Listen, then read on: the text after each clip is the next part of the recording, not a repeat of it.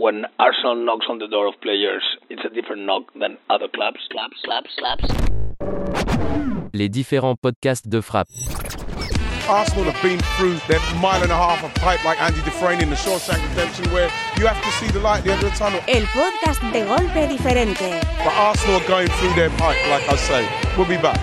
The Different Knock podcast. Maybe we'll have a good surprise for you. Welcome back. It is Warm, an Arsenal podcast, with Alexander Moneypenny and my very topless friend. This is the OnlyFans version of the Diff Knock for you all. Hello, mate. How are you? Bradley and I are currently sans shirt. I didn't tell you this. I have COVID.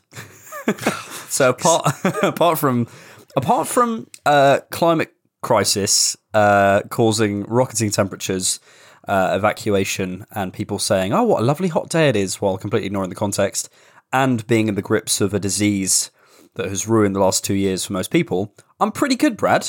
How are you? What were we saying last time? Hope you're good, listeners. Yeah, hope you're good, listeners. Let's move on.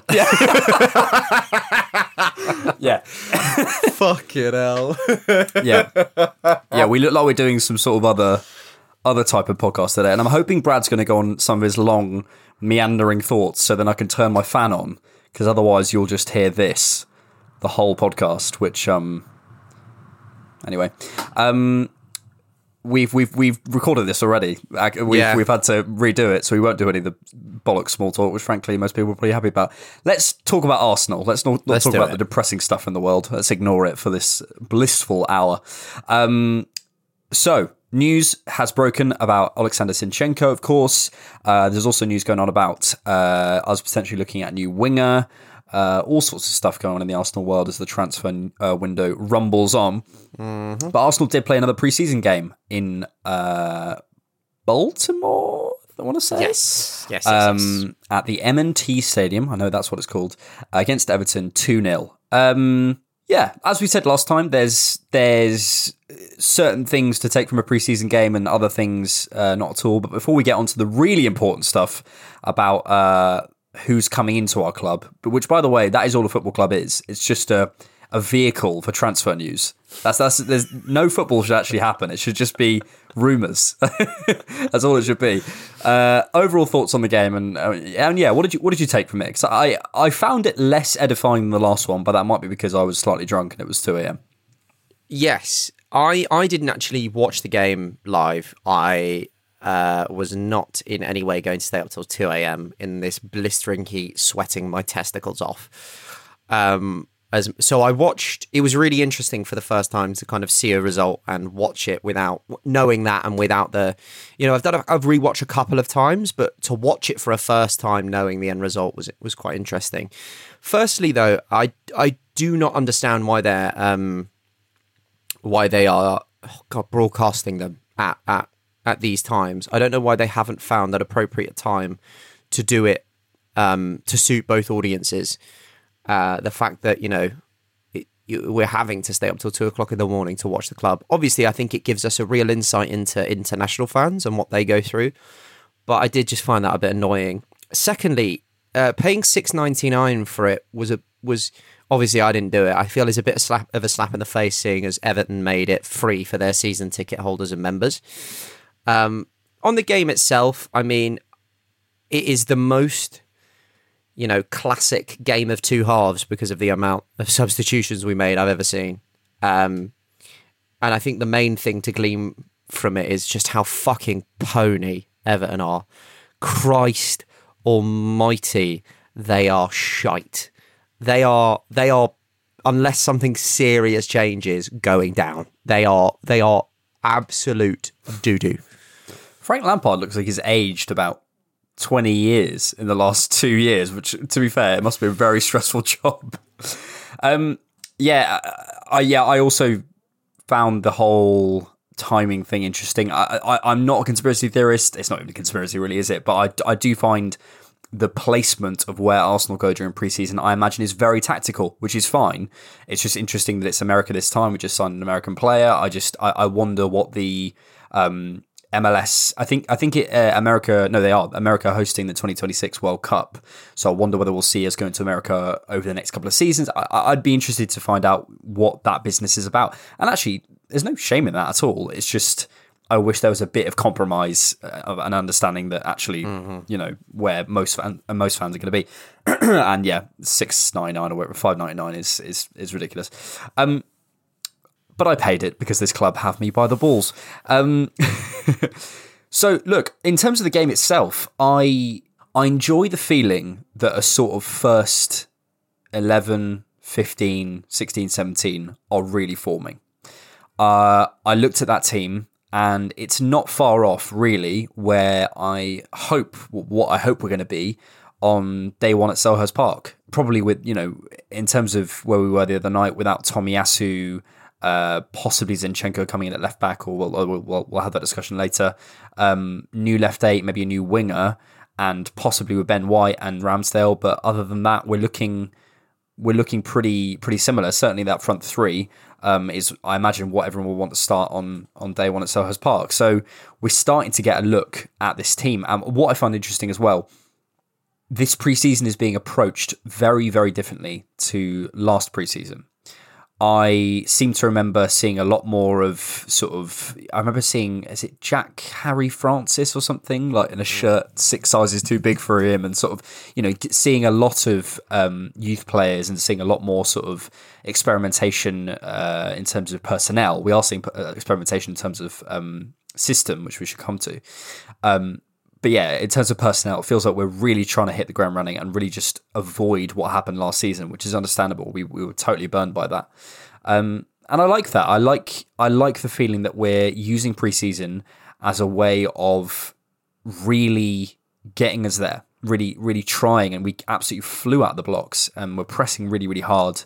I will never get over Gabriel Jesus scoring his goals and then immediately we get a close shot of him immediately pressing while doing the side of the cross. I find it so funny. It's just like this image that I absolutely love of this new mentality at Arsenal, which is so great. But yeah, it is interesting to me, and I think it's notable that we are clearly trying to get a proper run up at the season and not get caught out, playing Premier League opposition, playing top level opposition, not doing too much around it. And yeah, I like that. In terms of the experimentation though, second half, we played through at the back. I think we did in the second half of last game as well. I could be mistaken, but I think that's correct. I think there's some change afoot. I think people go into seasons often thinking, probably just subconsciously, we'll play the same way as we did last time. Essentially, you know, we'll stick with the 4-3-3 pretty much the whole way through. We'll not be able to, not necessarily not be able to, but we won't adapt during game states, etc., etc. Things won't change too much. We're just trying to upgrade on positions. And I don't think that's how coaches and the coaching teams think about it. I think they're constantly obviously looking for ways to create competitive advantages. And this 3 at the back stuff isn't going away. So I think it's an interesting thing to discuss. I mean, what's your take on that? I suppose looking at the personnel, I can understand us moving towards that in certain game states and looking at certain situations and going, can we do something different here? Can we be less predictable? Mikel's spoken about that, saying he wants to be less predictable. And as good as we were at some points last season, we were a little bit predictable.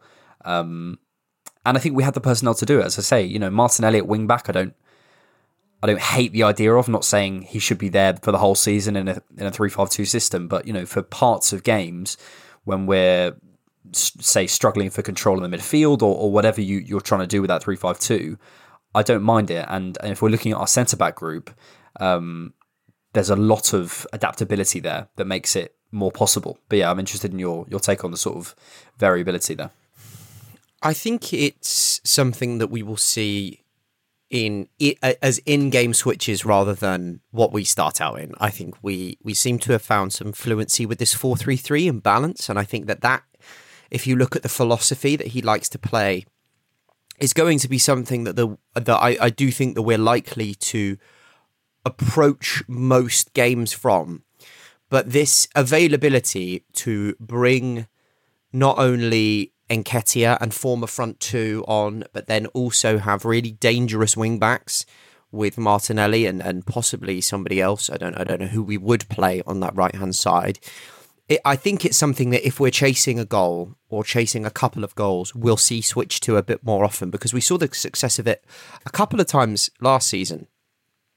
And I think it could also be the personnel that we've taken out on the tour with us. If we've taken out more forwards and more wing backs and such, we're going to have to find, if we're taking them out to play, we're going to have to find ways of making that happen. But I can see this kind of 3-5-2 creeping in as like a 65th minute, 70th minute, if we're down and out, a goal down and plan A isn't working, getting two very skilled movers in Jesus and Enketia on together up front, creating that chaos. Martinelli on that left wing back, Odegaard in the pocket, and somebody equally as dangerous on the right could cause a hell of a lot of teams some problems. So I think that it's a battle. It's like it's something for the playbook, to coin an American phrase. I don't think it will be the main strategy, and I think that that's kind of also clear from our recruitment this season. We obviously liked what we found come the end of last season, and we're trying to kind of level up in terms of squad depth and level up in terms of certain positions within that. Yeah, it's interesting. I'm not a football coach, so I can't sit here and explain to you exactly why 3-5-2 or a 3-4-3 is better. I know and understand a lot more about our 4-3-3 and think it provides us a lot more superiority on the pitch in terms of all the positional play stuff, numerical, positional, qualitative, etc., etc. I think that covers the most zones and gives us the most control, which is what we're going to want. But then shifting between those things, you see the differences, even if it's just in giving up places on the pitch and perhaps sacrificing a bit of space in behind for a bit more qualitative and quantitative stuff further forward. I'm looking at our personnel as well and going, it makes a lot of sense. And actually, a phrase I'm not afraid to say, I watch quite a bit of Lee Gunner because I find him absolutely hilarious. And so interesting, because I think it's like not only challenging your own views, and this isn't a thing about Lee Gunner to go down a path with, but I just do think it's interesting to look at people who just think of the game so differently. And one of the things actually he's picked out is that, he's annoyed that versatility is the new sort of soup du jour. Do you know what I mean? It's the new thing that everyone's sort of concerned about. But actually, it's sort of a good point, not accidentally made, in that I'm looking at our team and I see a lot of players who I think can play in a number of different positions. Jesus, most across, most positions across the front three. Martinelli can play on the left and through the middle. Enketia left in the middle. Pepe is stuck on the right, but we know he's headed off. Saka can play in a number of positions. Wing back could possibly play in the middle, etc. Smith Rowe, blah blah blah. You're going through, and I'm looking at all of these positions and going, actually, there's a lot of variability. There is a lot of variability in terms of where our players can play, and why not use that? Why not use that, and why not get used to that and get used to that sort of switching in game. We spoke about this as well. Arsenal. If you said to me this summer, there's an English player who's 24, 25, comfortable on either wing at wing back, can play at central midfield, can invert and become the sort of auxiliary third central midfielder, is homegrown, all these sort of positive things, but Arsenal don't want him, I'd be going, why? He sounds perfect. It's Ainsley Maitland-Niles. I mean, and that's one of my frustrations with him, is that, this is a slight sort of tangent, but if we're trying to play this sort of variable, flexible system where we can move out of the 4-3-3 into different game states and different sort of formations during the game, He is so good for that. He is so good as someone who can form part of the sort of first 16, 17 as one of these players, like an Emile Smith Rowe, like a Benjamin White, who can shift around and become something slightly different, and possibly like a Zinchenko. I don't think it's a coincidence that this is happening while we're also signing the likes of Fabio Vieira, Gabriel Jesus and Zinchenko, who all look like they can play in a number of different positions. Football is less and less about positions and more about zones on a pitch. We've had that conversation a couple of times and it rings true. Oleksandr Zinchenko, we'll talk about him later, but if he does come in and plays at left back, he won't be playing in purely at the left back half side of defence. You know, one thing I will say about Maitland-Niles is I don't think he's ever excelled in any of these positions or been excellent for a real stretch of time. I think he's been an okay player, and that's the difference, isn't it? But he got in the England team as a wing-back. I'm not saying he was the best wing-back in the world, but from his perspective, surely you're going, I can get something here. Of course, absolutely. And if this conversation is pre the loan moves to West Brom and to Roma and all of that shit, then I agree with you. But the boy is now 24, 25, has never really excelled for any stretch of games at any one position. You know, whilst it is good to have versatile players, you want them to be good in all of those positions, and to the like the thing with Zinchenko that looks amazing is he will perform brilliant, like very well at left back as well as in central midfield. The thing that's great about Smith Rowe is he can perform brilliant on the left or as an interior 8. The same with Fabio Vieira. The same with Bukayo Saka. These are all players that have a position. Saka is a right winger. He's one of the best right wingers in the league right now, but he can also play very well off the left and cover left back very well, or play right wing back very well. The difference with Maitland-Niles is if his main position's a right wing back, he's been okay as a right wing back. He's also been all right as a central midfielder and has been all right as an inverted left wing back. He's never been excellent, groundbreaking. And that, I think, has been the difference with him. And I think that's his own fault for not picking a position and applying himself. And before we bought Tomiyasu, there was real birth for him to make that right-back slot his own. And he pissed it away.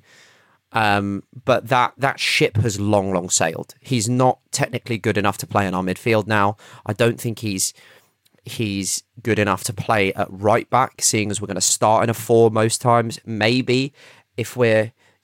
possibly thinking about keeping him because we keep shifting to this 3-5-2.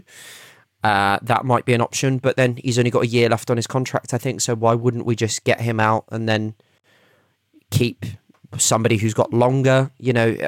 I don't see a future for Ainsley Maitland-Niles at the club anymore. I think his opportunity has surpassed him, and it's a shame.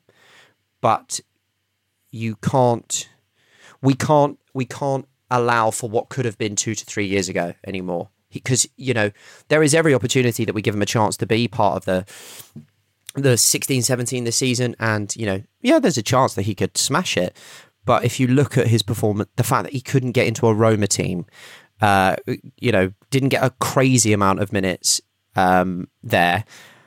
And then you look at his stint at West Brom in the midfield as well, when he's played in pre-season this season in the midfield, I've thought his technical ability is just not at the level that we need anymore. And you look at the likes of Fabio Vieira and Oleksandr Zinchenko, we're bringing in technicians. We're bringing in people who ultimately are brilliant with the ball. Maitland-Niles isn't that. I've never looked at Maitland-Niles and gone, is going to drop a 40-yard pinger onto a sixpence. That's never been what he is. So maybe we should move on and not expect him to be, especially seeing as that's the way we're going to want to play moving forward. Yeah. I technically, look, they're professional football players. They're good at football, but there's levels, right? And I agree. There's never been a sort of moment where I've gone, oh my God, Maitland-Niles can do something that no one else can do, kind of thing. But I suppose my frustration is more with the player, really. I'm looking at this variable, flexible system that seems to be forming kind of in front of our eyes, and I imagine will be a big theme of us this season. I imagine there'll be a lot of pieces and analysis saying, you know, how Arsenal move through their sort of systems, and who knows, maybe this is going to be the sort of the hallmark of an Arteta team, is that they don't really ever settle in one sort of specific, understandable and sort of identifiable formation. Who knows? We're seeing something happen, and that's my frustration, is that Maitland-Niles is could be such a good player in that system. But then, you know, you can't win them all. And, you know, as I say, I'm looking at this team and I'm going, there's a lot of variability here.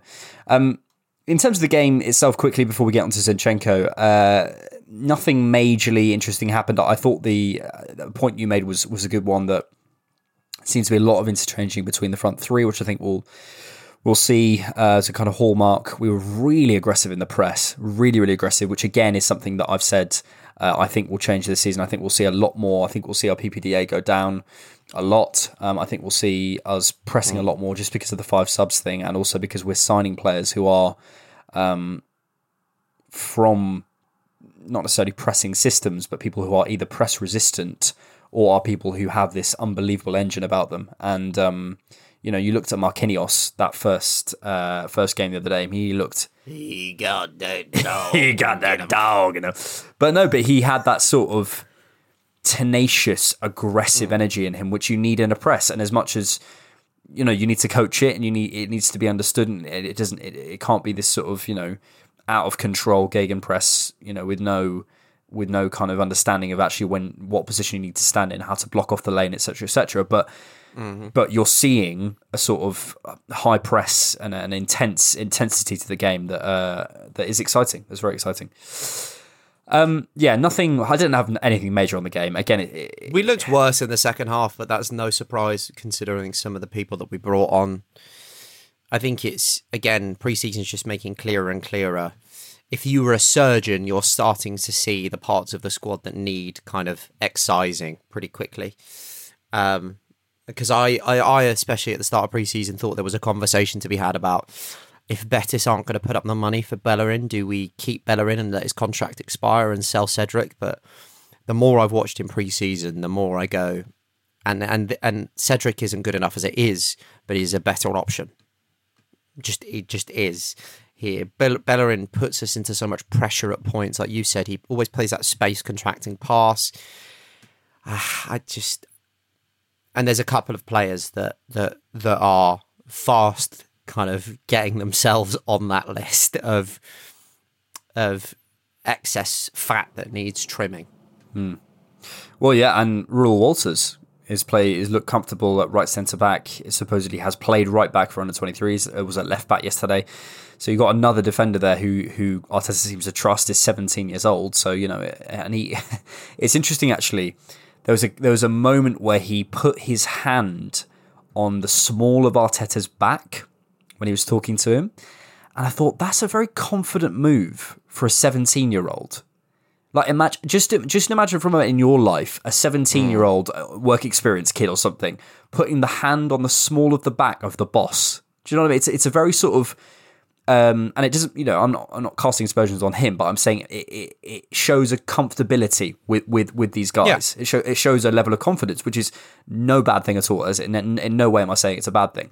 But I saw it and I thought, that's interesting. You know, he's got this sort of comfortability and this sort of air around him, I think, of confidence, which is what you need at that age. If you've got there's so many kids who have the technical ability, no problem. It's the mentality side of it that you know, not being overawed, not being sort of crumbling under the pressure.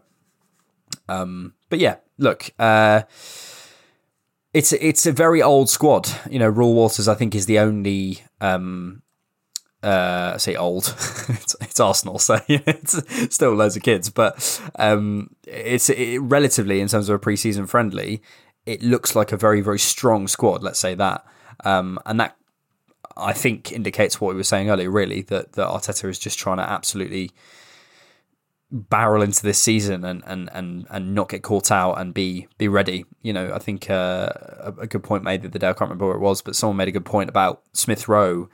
That he, you know, he's already back. I think he, you know, finished under 21s, and he was playing in the first game of pre-season. He finished way later than everyone else and started as early as everyone else. So, you know, clearly there's a hunger and desire for this team to sort of get into tip-top shape for the start of the season. Right, it's been 25 minutes, Brad. People are dying for the Zinchenko chat. Before we discuss Zinchenko, let's have a little bit of a break. Thank you to those of you supporters on Patreon. On patreon.com/diffknock, you get access to ad-free versions of the post-game preview and TDK short podcast for just £3 a month, Brad. But the most important part is you're supporting the podcast, YouTube, and more for less than the price of a coffee a month and helping us grow. It really would mean the world. Speaking of coffee, for one-time support, head to buymeacoffee.com/diffknock, where you can buy me a coffee. Coffee. The links are in the show description. Right, Brad. Oleksandr Zinchenko. It's a very interesting move. I love the sound of him. And I think before we get into the sort of specifics of him as a player, I'd love to talk about the deal itself and kind of what it represents in terms of it's another guy who has something to prove. I think in the kind of Jesus, potentially Tielemans type thing. He's 25. He obviously has won a lot, but it's not. He's never been a first choice starter. I think something like he's averaged 25 appearances, or no, it might be starts. I can't remember.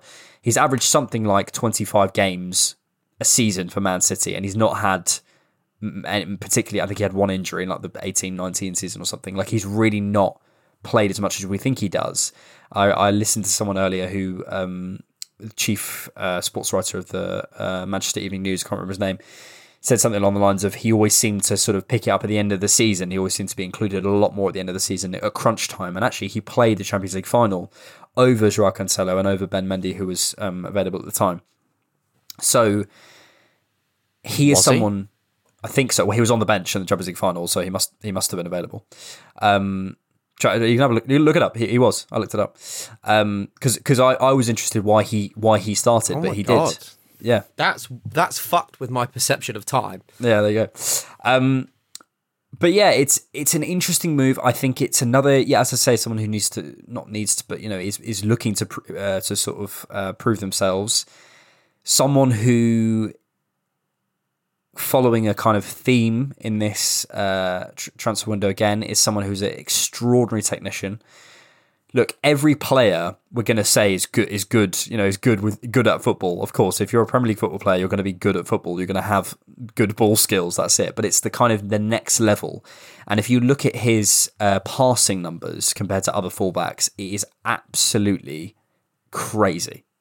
He's in like the 95th or above for pretty much every metric you can think of on the ball. You know, he grew up as an attacking midfielder, but we're looking to have this team of people who don't lose the ball. And if you look at Man City's average possession this season, I think it's something like 68% of the ball they've had, which is an incredible number. And I think that's what Arteta is looking for. He's looking to basically not lose the ball. Actually, there was an interesting clip of him shouting at Maitland-Niles for misplacing a pass. I think he's getting to a point now where he's saying, I'm not wanting any moment of sort of lack of concentration on the ball. It's adding press resistance. I think Zinchenko will probably, we'll come onto his position in a moment. But I think in terms of the deal itself, 30 million for someone at that stage of his career, I like it. And I think it represents good business. And I think it's a position wherever he ends up playing, which let's discuss after this. It's a position that we need to address anyway. It's, you know, we've got injury issues at left back and we've got issues in terms of our left side. So I like it. I really like it. The moment that the news came out, I sort of went, yep, makes sense. Great. Yep. Totally concur on most of your points. I think that he... And also 30 million in this market is like 20 million 10 years ago. You know, the cost of players has gone up and the way that you need to view that cost is very, very different nowadays. And taking a player who's won 4 Premier Leagues for that little cost, whilst, okay, he's never been a starter really in any true form. He's had real significant moments, was a real catalyst in the Aston Villa fight back at the end of last season. and is a quality player who, like you say, offers us a lot of stuff when it comes to what I think we've moved towards nearing the end of last season. I watched the Arsenal-Leicester match at home at the Emirates recently because it was on television. And I found it really, really fascinating because that's when we started pushing Xhaka. Well, that was kind of the period when we started pushing Xhaka higher up the pitch and keeping Tierney a bit more in reserve. And it was really interesting because they keep the same line with Partey and Cedric a lot of the time along that kind of midfield plane. And somebody in that position with the passing numbers that you're talking about is an unbelievable asset. Mentality as well is a big part of this, and somebody who we want players with something to prove, because we aren't at the level yet, and those are the players that are going to take us to the next level. I don't really have anything else to add on the deal front. I mean, people were saying it was going to cost 35-40, and we've got him for 30. So, you know, it's obviously a good bit of negotiation. I suppose the big comparison is with Martinez. It looks like Arsenal were trying to fill a profile this summer, basically. You know, whether we'd gone for I mean, it was other people linked, like, you know, Matvienko and Sergio Gomez and stuff. It's left backs nominally, people who play at left back who can come and be on the inside, on the interior, in lane two. You know, it's that simple. People who don't just play at left back, aren't sort of get beyond, whip a ball in left backs like Tierney, someone who can come in and be really part of build up and be central to our build up and are good on the ball. That's what we're looking for. I think Martinez probably definitely is a stronger defender. I would say Zinchenko is probably better on the ball, so I don't know how that affects us. I don't know, but we'll see. Yeah, you have to look at the price differential as well. And that's what I was about to say. If the add-ons come into fruition, Martinez is going to cost about £54 million. Yeah. You know, it's looking like €64 million after, you know, dividing that to make it into pounds sterling. It's about £54 million. So you're talking about nearly a £25 million price difference for a player who's going to take no time to adapt to the league because he's been here for 5 years. It's going to take no time really to adapt to our style of play because he's been playing in a similar system and has worked with our coach before. I think as deals go, when you're comparing it to what else is out there, it's great. It's amazing value for a quality player. So I just had my fan on. I wanted you to speak for at least another 10 minutes. Yeah. It is good. It's interesting when you first get that number, you go, okay, 30 million. Well, you know, what's that compared to? Da, da. And then you start to look around and you go, okay, for someone, I don't know his contract situation, but I don't think he's anywhere close to... Okay, 2 years. Yeah, 2 years. I don't think City wanted to sell, apparently. You know, it's difficult to say, but I think there's a whole, you know, City reject. But I think actually they didn't. They probably knew they were going to have to sell Jesus and weren't so sure on Zinchenko. He's played in a number of positions. We'll come on to that in just a second. But I think there's a kind of acceptance in the sort of football, in those corridors of power in Arsenal and Man City, that this guy wants to move on and wants to become, you know, a proper established player who is not going to be dropped and is going to be someone who is really important to a side. And for him to do that, I think coming to Arsenal is a really smart move, because he can see what we're doing. As you say, he's worked with the coach before. Mm-hmm. And if you're looking around, you're going, okay, for a player of his quality in that position with the specificity that Arteta wants. And this is the thing. People go, oh, well, other left backs. It's like, no. It's not other left backs. We're looking at a very, very specific type of player. Someone who can come in and do a job, not just in terms of, you know, widening the build-up, who can get beyond, which he can do, but someone who can invert, come inside, create the overloads on the inside, is really comfortable on the ball, and can possibly play in other positions. So, yeah, I think the deal itself is good. We're slightly, at odds on where we think he'll play. I think he'll basically do what he did at Man City. I think he'll be a left back. I think he, in terms of, you know, as much as you can say someone's a left back, he will start on, you know, Sky Sports will do the graphic and he will be in the four in the defence with three midfielders, nominal midfielders ahead of him.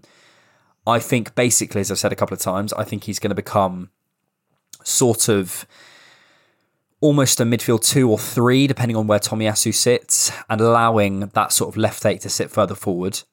I think he's going to become crucial to our build-up. And I think him and Partey, with their abilities on the ball, I think it's really exciting. And I think it's also something that's underrated about Zinchenko in terms of his build-up is he's got this lovely switch out to the right-hand side, which we don't really have at the moment. We have Ben White doesn't really play that ball very often. He doesn't quite open out his body and play it to the right. He can switch it sort of off his right over to the left-hand side. And I actually think Ramsdale's actually more comfortable hitting it over off his right to the left-hand side. It's almost more across his body. Zinchenko off his left can play it a little bit further over to Saka. And there's so many clips of him hitting the ball out to Mahrez and playing that ball. So I think he's going to become a lot more influential in the build-up. Essentially, if you want to think about it in a way, a sort of 2-3-5 with the 5 lanes being taken up by Martinelli, Saka, Jesus, and the 2 8s behind them. That's how I think it's going to be. I don't know that, of course. I think there will be games where he plays more as the left 8. I'm sure there will be. But I imagine in most Premier League matches, in the latter stage of the Europa League, I think he'll be our left back. And also, people are concerned about this, you know, what this means for Kieran Tierney. And I would be if I was Kieran Tierney as well, because I think we're moving away from that type of player. But we're not. We shouldn't be afraid of having 2 good players. You know, it's okay. You know, if you look around at the top teams, they have 2 good players, and I say top teams, I mean, you know, the properly good teams: Liverpool, Man City's, Madrid's, etc. If you look at that Madrid midfield, so we talk about Liverpool, Man City all the time. Look at that Madrid midfield: Casemiro, Modric, Cruz, fine. Tchouaméni, Valverde, Camavinga. You know, that is an unbelievable amount of depth. And the moment we try and sign a left back, who, because we had someone who's injured for so long, we're complaining about Nuno Tavares all season, then we go and get a left back and people go, "Oh, what does it mean for Tierney?" And I'm going, do you want to be a big club or not? Like, we have to do this, you know, so...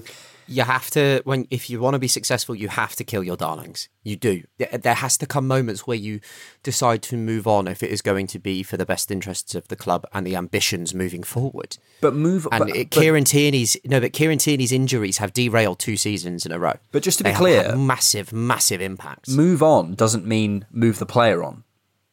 No, but it might do. Even if it does, you know, or move on in the sense of, he has more of a squad option. Yeah, that's what I mean. Then we have 2 good options. Of course, absolutely. And it might end up that we do move him on because he'll be on high wages and whatever. But that man's injuries have derailed 2 seasons for us. We can't keep complaining about it and then being surprised when the club do something about it. On where he'll play, I think there will be a very, very clear marker as to you know where he'll play minutes this season, and that will be if we bring in a left 8. If we bring in Tielemans, I think he's a left back from, you know, because then you're looking at having Smith Rowe, Tielemans, and Xhaka if he's still at the club come the end of the window, who can play that left 8. I don't think he would play the right 8 because if you look at the profile of people that we've recruited for that right hand side 8, it's not Zinchenko, and it's something completely different. So if we bring in another 8, I think that's kind of a very, very large and clear indicator on where he'll be. But I would not be surprised if we didn't. I would not be surprised if we didn't bring in a left 8. We kept Xhaka. We've got then Zinchenko, Smith Rowe, and Xhaka, who can all play that left 8. Zinchenko can also cover at left back. Tierney can play left back. You know, we'd have an absolute plethora of options. I don't know if it's as set in stone that he will be the left back, purely because, you know, he's come through as a midfielder. He's been described by, you know, coaches and managers as his best position being further forward in those pockets. So I wonder whether that's where we will see him, where we see him. But we will know very quickly. We'll know within the first few games of the season, because I don't think Tierney's going to be fully fit for the first few games of the season. You know, he's coming off of a very serious injury that kept him out for a long time. I wouldn't be surprised if Zinchenko started at Crystal Palace. But we will. These are things to worry about, like, later down the line, because we'll be told them. You know, let's not worry about where he's going to play. It will become painfully obvious with the rest of the business that we do. But when it comes to squad registration, I think that having a player like Zinchenko, because we have a lot of players, and we are starting to get to the point where I'm going, we're near the limit. And if we don't start shifting out some players, I don't see us bringing anyone other than a winger in, if, you know, moving forward. I think it's. You can stake your claim based on you know, opinions or what you think, but it could literally be anything. It could he could be the left eight from now on. That wouldn't surprise me. Just as it wouldn't surprise me as being a left back. Nothing's guaranteed. We don't know. But there will be some signs in the coming weeks that will tell us that. Yeah, so let's wait for them. Yeah, I agree. I think we shouldn't jump to conclusions. But two things, just to come back on a couple of things. Well, firstly, that Arteta was the person, according to this guy I listened to from Manchester Evening News, Arteta was the person who told Guardiola that he thinks he could play left back. So, you know, doesn't mean he's going to play left back, but it's one of these kind of signs. I think on the Tierney thing, you're kind of saying what I think the mentality we need to get past is that we go, oh, Zinchenko's coming in, well, at some point we'll have to move on from Tierney. And I'm going, if we want two players in the same style, okay, fine. But if we want just two top quality left backs, I actually think it's better to go, we've got one guy who's a proper 1v1 defender, gets to the byline, whips the ball in, proper engine up and down, doesn't really invert. Another guy, much better on the ball, comes inside, can contribute to the build up a little bit more, etc., etc. Those are two great options. So why not do everything we can to hold on to them? You know, that's my point, is that, you know, I think what happens is we go, oh, we're going to get this guy, so eventually so-and-so will move on. Why? I think about Tierney moving on more from the standpoint of it would be great to have two options if the second option is available. You know, like, Tierney seems to be made of paper, and I would not be surprised if he gets another injury this season. And then I'm starting to go, we should sell Tierney and bring in a second option who's more reliable. Because no matter how many good players you have in positions, if we come up against the team where we need Tierney's skill set and Tierney is unavailable through injury, that's a problem. And that is a problem that I'm bored of Arsenal facing. I'm not talking from the point of view of keeping two different options of a high quality. The most important thing for a footballer is being available, and Tierney has not been available enough. He's missed over a season's worth of football in his Arsenal career through injury. That's not good enough. And if another serious injury keeps him out for a couple of months this season, I would consider moving him on and bringing in a high quality second option. Because what's the point of having a high-quality second option that's never fit and available because he's playing through pain or, you know, getting himself injured on Scotland duty, you know? Yeah, if that's the reason you're moving him on, fine. But I do think a lot of fans think we've got a good someone coming in, so the other guy's got to go. And I just go, I think we have to start shifting that a little bit. And the second thing on the left eight, as you say, I don't know. I don't know. My suspicion is he'll play left back from what we know, but I don't know. I just think, because actually I think he's best in those zones. I think he is best And he is good on the outside. If you think he's got something like he's in like the 98th percentile for assists from that position. Like he is a really good fullback, and basically supposedly can play anywhere. Apparently, when he was shifting to be a left back, he followed Vincent Kompany around the training ground and was asking about defensive tips and all this sort of stuff. You know, he's someone who's basically willing to play anywhere, and I think he just wants to play more. I think the reason he won't play left eight is I think we want someone a bit more powerful in there, someone who's a bit more two way, someone who can jump in a bit more. I think we're also going to ask our fullbacks in the same way that City do to invert and stop transitions. And I think Zinchenko can be quite good at that and has done that quite well. So look, we don't know. We're as you say, we're conjecturing, but my suspicion would be if Guardiola and Arteta saw him as a left back for that amount of time, and you're spending 30 million on him, you not bring him in to do a different job. That's my suspicion. Yes, but when you've got the likes of Bernardo Silva, Ilkay Gundogan, Phil Foden, Kevin De Bruyne occupying those midfield spaces, you start to put different qualities elsewhere. And I don't know if I agree about, if you look at what we're targeting, you said like we want somebody a bit more powerful and somebody who's a bit two ways. The main target that we're linked to is Youri Tielemans, and those are not things that Youri Tielemans is. He is a passing hub and an elite one, in my opinion. But two superlatives I would not label him are powerful or particularly two way. So I think that from our midfielders, we are wanting them to focus on, because in 80% of our games throughout this season, we are going to see high volume of possession, and we're going to need people who can pick locks, who can pass well, and who can kill off games with it, with the, you know, the 1,000, 2,000 passes. And that's why I could see him playing in that left eight, because he has the ability to be an absolute pass monster. And here's the thing.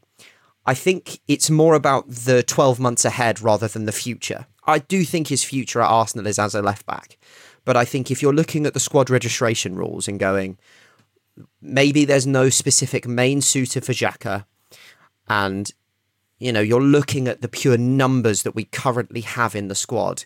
Having Zinchenko there as that left eight, not bringing Youri Tielemans in, and as somebody who, in the case of Tierney getting injured again, goes to left back and we play Xhaka, that might be what we look to do for 12 months.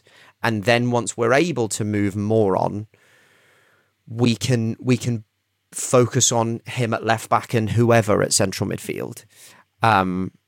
But there's a lot of variables that could have a real impact on where he plays, and not all of them are in Arsenal's hands. If nobody comes in for Xhaka and we need to get him out for registration rules to bring in Tielemans, I could see Zinchenko picking up, you know, big amounts of minutes as that left eight. Move more on. Harsh on Cedric. Jesus. I genuinely have COVID, by the way. It sounded like a joke. I do have it. My partner's in bed with it, so yeah, we're from. Oh, bless! It's a nightmare. Jesus Christ. Yeah, it. I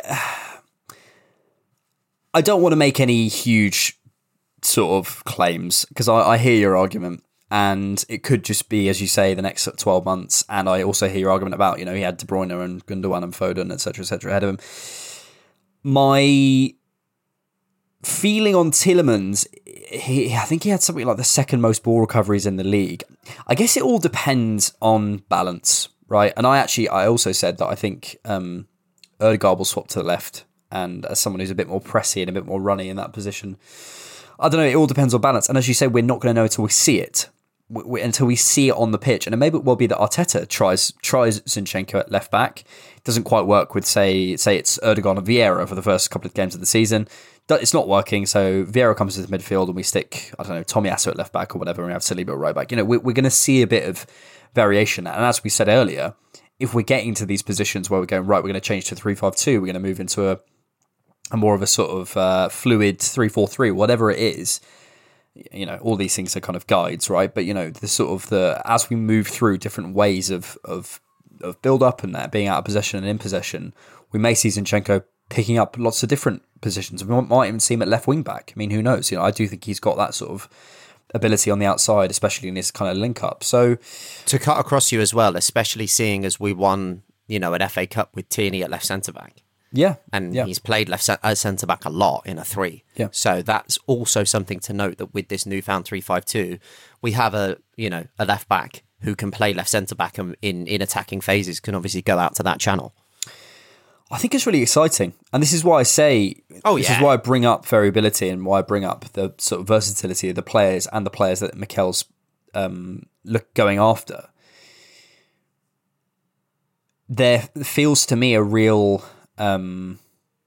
acceptance that when you can't get your Dusan Blahovic's, your absolute set number nines, or your we can't go after an Erling Haaland. You know, it's just not going to happen. And Erling Haaland isn't going to be picking up balls in the right half space. Do you know what I mean? He is your finisher. He's your get the ball and run. We have to be more clever. We have to be more adaptable. We have to be more sensible. And players like Zinchenko, who have that incredible technical quality, who aren't pressed. It just doesn't happen. And actually, an interesting thing in the analysis, I've got a video coming out about him, is that it's that same thing that we had with Ben White, where we noticed the move from David Luiz to Ben White being that people just sat that couple yards further off because they know he can play a line breaker, he can go around you, he can go through you, he can go over you. Mm. When you know all of those things, David Luiz could go through you, he could sometimes go over you, and he couldn't really go around you. He not at the age that we had him at. No, like, exactly. Exactly. So, and he couldn't recover. So he couldn't step out and go that little bit further. So people knew that and would come to him. When you look at let's just call it a group. When you look at a group of Zinchenko, White, Gabriel, Saliba, Partey, Odegaard, you're looking at people who are very, very, very good on the ball, who can hold on to the ball, give it to each other, and keep it. So the press has to be different, and then people will stop coming on tours, we can sit further up, et cetera, and we're away. So it's very exciting. Regardless, I am still of the opinion that Zinchenko will play left-back for us, but I can absolutely see him coming into I think he will. And again, these are all guides in terms of... Because you also have to consider as well, we're going to play 60-something games next season.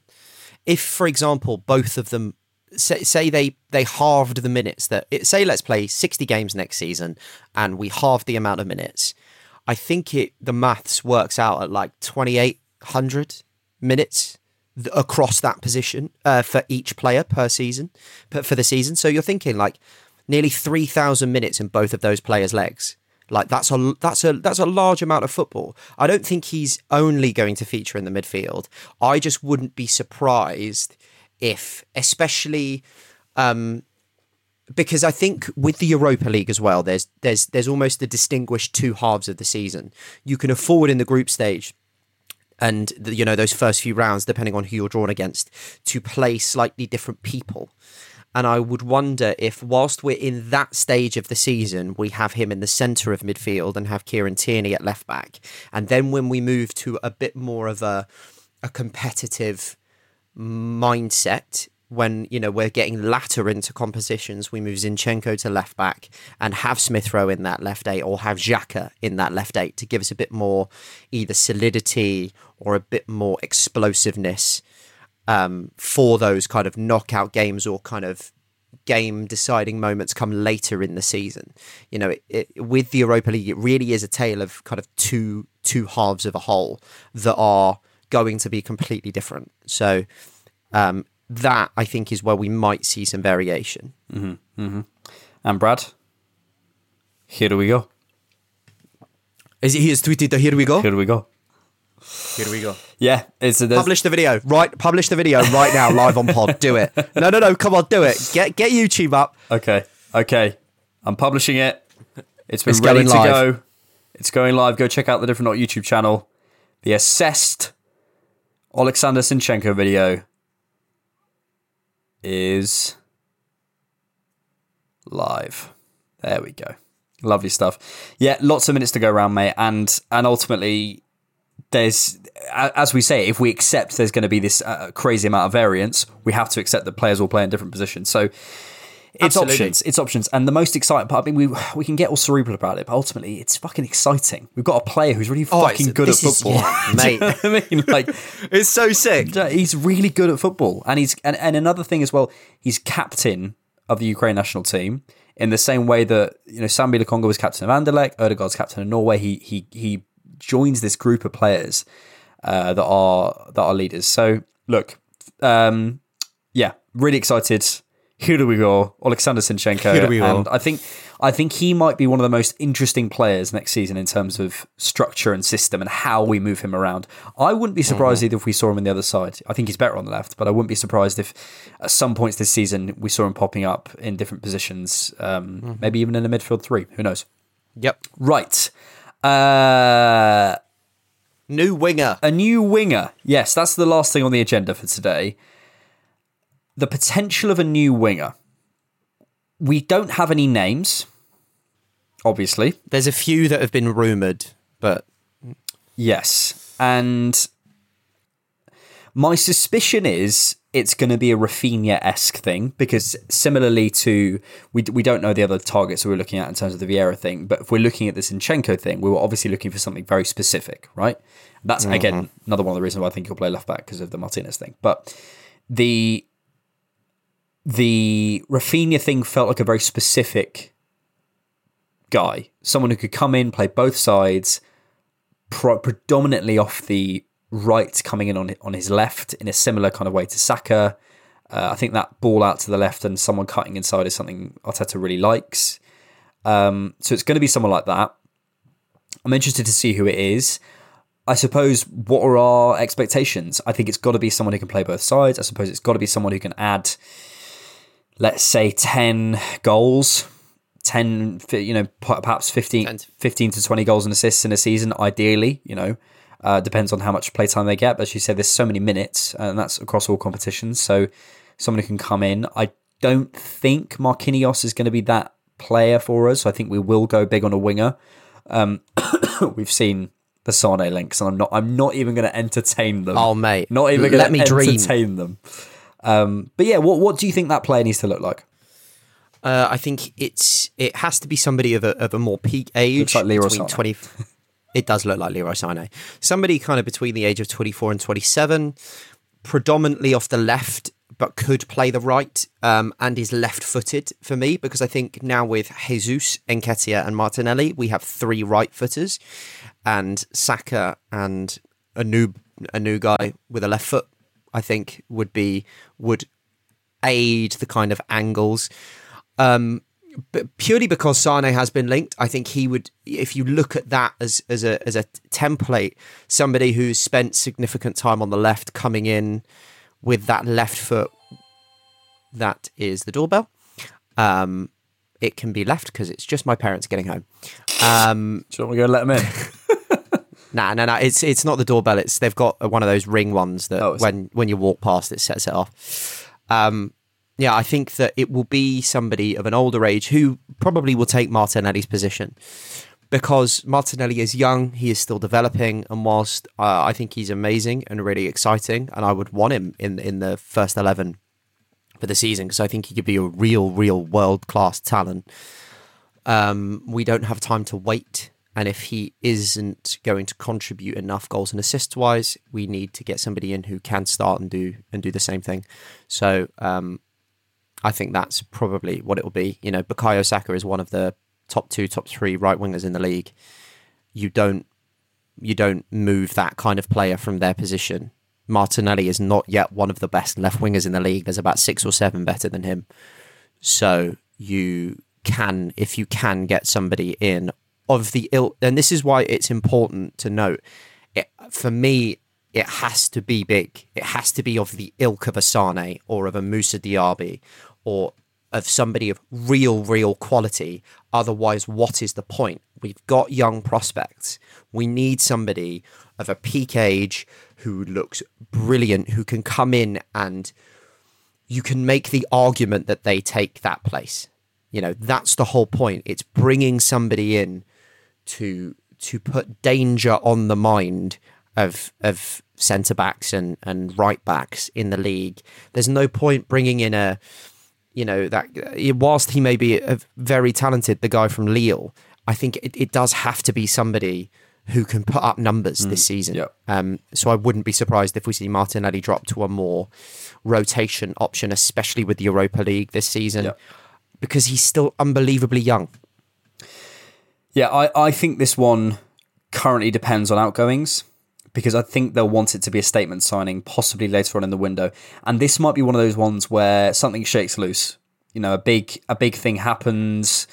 Someone comes in at a big club, and I'm not for 1 minute suggesting Ansu Fati or something, but someone of that ilk. You know, there's a kind of something moves, something changes at a big club. Someone falls out with the club, and there's a sort of deadline day-esque thing. And I think it would need to be a kind of statement player.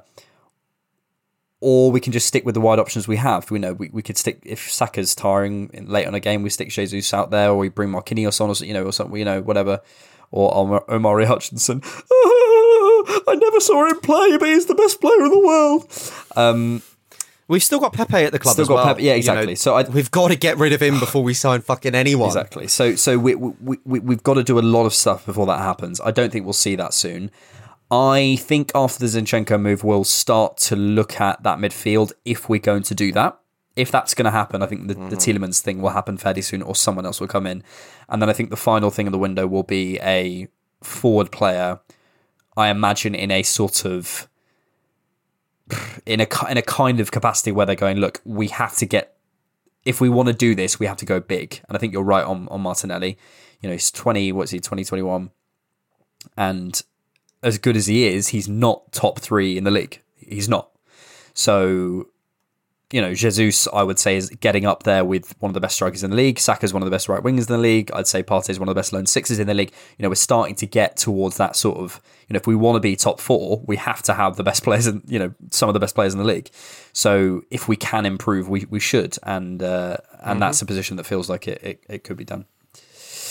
And the reason that I think Sané is a possibility, they've just signed fucking Sadio Mane, a left winger. Whilst they've let go of Robert Lewandowski, it depends who they bring in. And, contract ending in 2025, if he's not wanted there, Sané would be a lethal option. Could you imagine a front line of Sané, Jesus and Saka? Are you like that? That then becomes, and then the fourth and fifth option of Martinelli and Enketia that's one of the best group. That's up there. That's really up there. Sané, Jesus, Saka, and Martinelli is unbelievable. It's third in the league, maybe fourth. Don't make me dream, Brad. Don't make me dream. I'm dreaming, Alex. I'm dreaming of a Leroy Sané. Mate, I can't fucking sing Christmas songs in this heat. Jesus. Right. Just got time, Brad. For a little bit of us, no trivia. Your theme last time was Arsenal transfer sagas. And the question was, who does Jan Mvia now play for? Who does perennially linked to Arsenal player Jan Mvia play for? Isn't it is it Ali Alil or something in Saudi Arabia? It's Olympiakos. Is it Olympiakos? It's Olympiakos. Last time I checked, he might have actually moved since then. Yeah, no, he plays for Olympiakos. Jan Mvia, what a man. He was linked literally every summer. Do you remember when he was at Rennes and just literally, and then he went to Sunderland, didn't he? Yes. What a man. What a man. And the theme for this week was Jack Wilshere after he retired last week. And the question this week is this. Simple one. How tall is Jack Wilshere?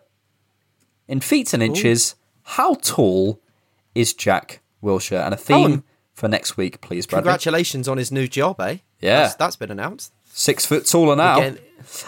We're getting the Arsenal DNA back into the club. I'm going to say... I don't know if we've ever had one. Ukrainian players for Arsenal. Ukrainian players. I'm sure we have. Ukrainian players for Arsenal. And if we haven't, do kind of Eastern European players for Arsenal. Okay. If we haven't had a Ukrainian. Same thing, really. Ukraine and Eastern Europe. It's all the same thing, really.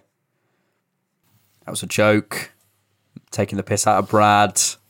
Right, Brad. I'm going to go sleep off this COVID, and I'm going to go watch your YouTube video. Turn the aircon on. Thanks, mate. Leave us a comment.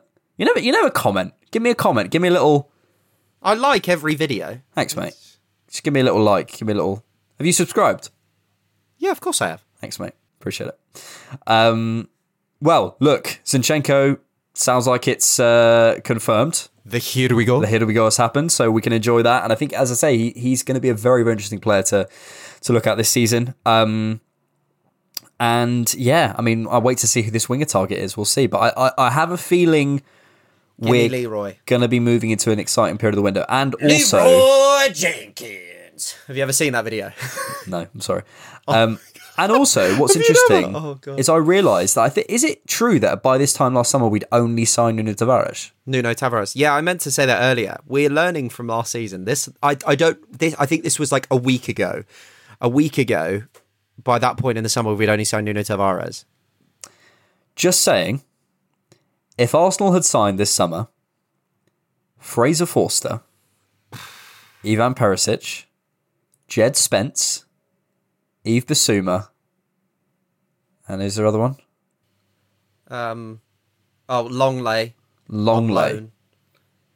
People will be having a field day. And genuinely, if we played a 2, Bissouma would get in our team. None of the rest of them would. Oh, and Richarlison. None of the rest of them would. Richarlison wouldn't get in our team. That's what I'm saying. Would not get in our team. Just saying. Thanks as always for listening. Keep it different. Imagine you got Champions League football and those are the players you're bringing in. What are you doing? Fuming. Thanks as always for listening. Keep it different, Knock. And we will see you later. Peace.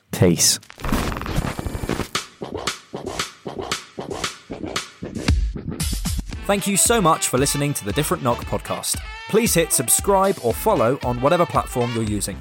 If you'd like to support the show, you can find us on Patreon and buymeacoffee.com, find us on Twitter @diffknock, and visit our website, thedifferentknock.com. Thanks.